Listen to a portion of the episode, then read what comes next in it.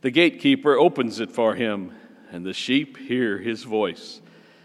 As the shepherd calls his own sheep by name and leads them out.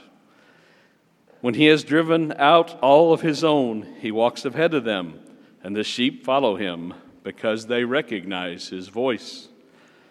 But they will not follow a stranger. They will run away from him because they do not recognize the voice of strangers. Although Jesus used this figure of speech, the Pharisees did not realize what he was trying to tell them. So Jesus said again, Amen, amen, I say to you, I am the gate for the sheep. All who came before me are thieves and robbers, but the sheep did not listen to them. I am the gate. Whoever enters through me will be saved and will come in and go out and find pasture. A thief comes only to steal and slaughter and destroy. I came so that they might have life and have it more abundantly. The Gospel of the Lord. Praise to you, Lord Jesus Christ.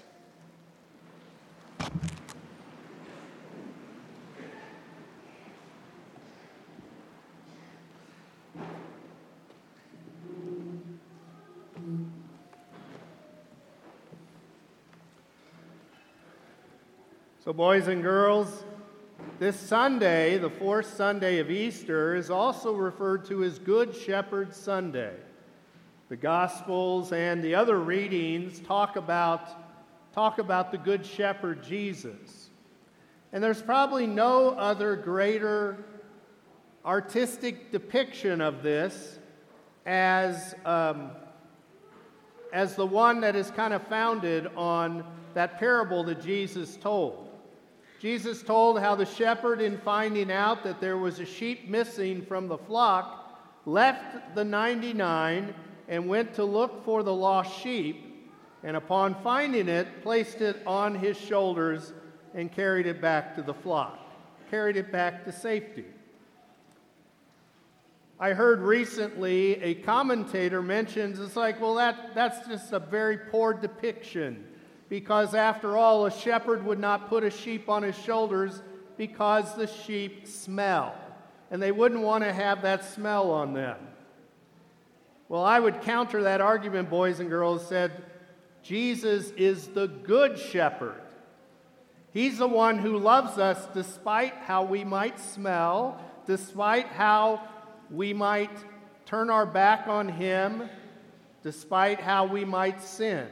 He still loves us. He still cares for us. He still wants to be with us each and every moment of the day. Our second graders joined us for our Friday Mass, and I happened to mention to them at that point that ever since their baptism, Jesus has been present in their life. But now he wants to give them a very, very precious and special gift. He wants to give them the gift of Himself in Holy Communion. Boys and girls, that Good Shepherd that we've just been speaking about, He wants you to receive Him in the body and blood of the, of the Eucharist.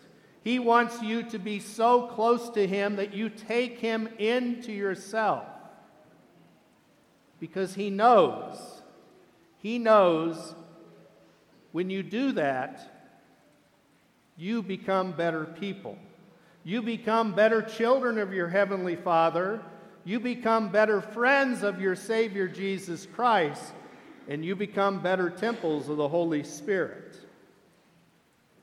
This is an exciting day.